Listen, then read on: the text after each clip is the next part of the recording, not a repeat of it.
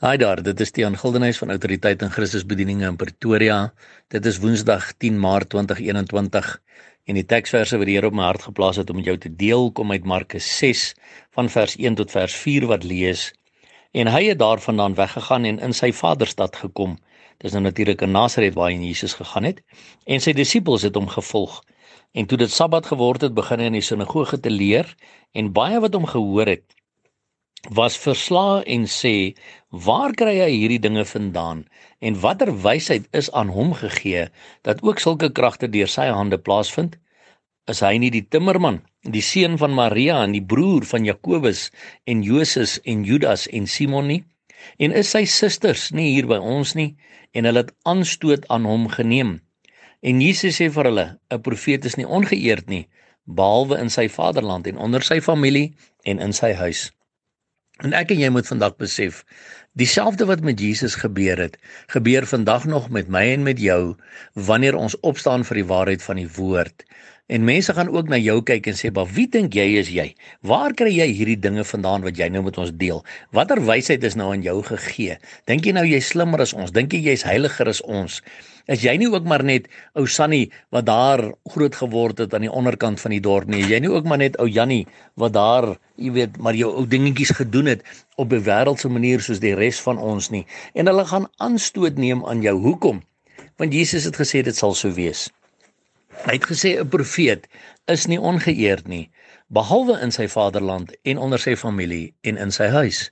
So ons moet weet dat dit ons eie mense is wat ons gaan vervolg en aanstoot aan ons neem, want Jesus het dit ook bevestig in Johannes 15 vers 18 tot 21 waar hy gesê het: As hulle my vervolg het, sal hulle julle ook vervolg. So, is Jesus vervolg? Ja. So gaan hulle ons ook vervolg? Ja. En dan die tweede vraag, wie het Jesus vervolg? Sy eie mense. Hulle het homself gekruisig, sy eie mense. So wie gaan my en jou vervolg? Ons eie mense in sommige gevalle ons eie familie, in sommige gevalle ons eie kerkse mense, ons eie kultuurse mense gaan ons vervolg.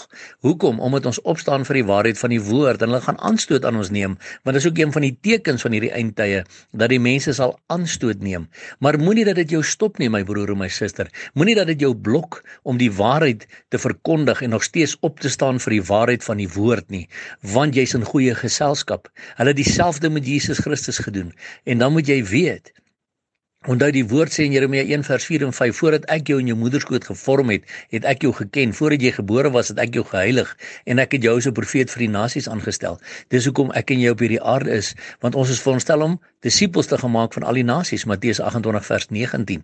En daarom sal Satan alles in sy vermoë doen om jou te probeer stop om daardie opdrag wat ons van die Here het om disippels te maak van al die nasies om jou te blok om dit te gaan doen. Hy wil nie hê jy moet dit besef nie, hy wil jou nie laat goed genoeg voel nie. So wat gaan hy doen? Hy gaan mense die naaste aan jou probeer gebruik om jou te stop, veral in hierdie eindtye. En ons weet Jesus se koms is baie naby en daarom moet ons vasklou.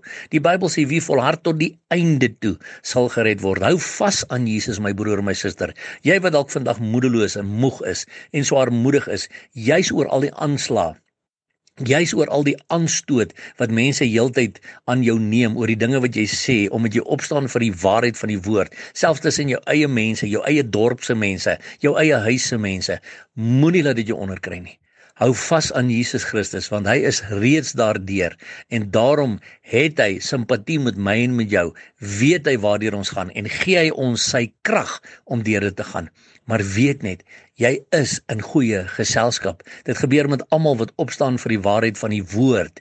Dit het met Jesus gebeur, dit het met sy disippels gebeur, dit gebeur vandag nog met my en met jou wat ook sy disippels is. Maar moenie dat dit jou onderkry nie. Kyk op want ons verlossing is naby. Die koms van ons Here Jesus Christus is baie naby. En daarom hou ons aan uitroep Maranatha. Kom Here Jesus en onthou, Jesus is baie lief vir jou. Bye bye.